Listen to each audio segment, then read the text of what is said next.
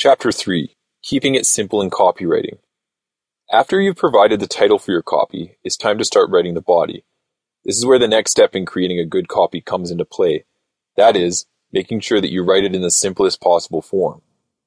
This chapter will provide tips or guidelines that you can follow so that you can maintain writing simply but effectively. Grammar rules can be disobeyed sometimes. Writers, including copywriters, are known for being proficient when it comes to grammar rules. After all, it is unacceptable for this type of job to provide grammatically incorrect content. However, copywriting is not always about following the rules of grammar. Sometimes you will need to write grammatically incorrect sentences just so that you can connect with your readers. There are also times when your incorrect sentence is understood and is even used in real life conversations. If this is the case, then feel free to write in this matter. In copywriting, establishing a connection to the reader is more important than maintaining a grammatically correct copy. Remember that in most cases, people use emotions in deciding whether to buy something or not. Be on the good side of the reader's emotion and experience an increase in your sales. Refrain from showing off. If you're an expert on the product or service that you're offering, another way to keep it simple is to avoid showing off too much when you write promotional materials.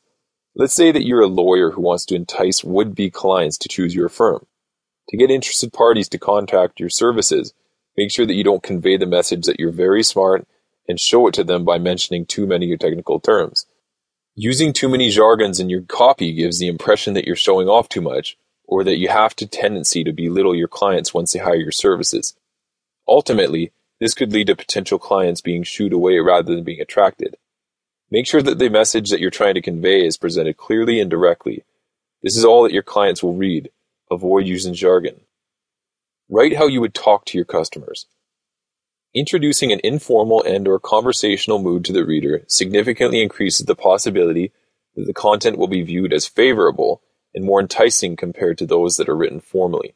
Writing in a conversational manner is helpful in improving sales simply because your customers are able to see themselves in your writing. This in turn is necessary to establish a connection to them and makes persuasion easier. To make it easier for you to write it in a conversational manner, imagine that you are conversing with one of your friends in order to promote the product. Since the person is familiar to you, it's highly possible that your method of presenting is informal and uses the type of words that your friend is familiar with. You can also visualize yourself being on the receiving end of the conversation. How do you want the content to be presented? What method of presentation will get you to say yes at the end? Consider these points when writing content so that material will sound conversational as possible. Keep your sentences short. To easily convey your intended message to the reader, it is expected that sentences are written. Remember that the purpose of a sentence is to introduce one idea. By breaking down long sentences into several short ones, it is easier for your readers to identify what each sentence is. There might be times that you will need to provide further explanations or to combine two thoughts in one statement. However, you need to consider the fact that not all people could follow their train of thoughts in one sentence. The only solution for this is to spread your thoughts into different sentences. This is also a good way to keep your readers engaged in your copy, as they will be looking forward to the thought that you will be conveying through your next message. Start with the strongest point of your product or service. Most people are used to building up excitement, this is usually done by presenting the least important to the most important point. While this is good in some areas, the practice is not as effective when it's done in copywriting.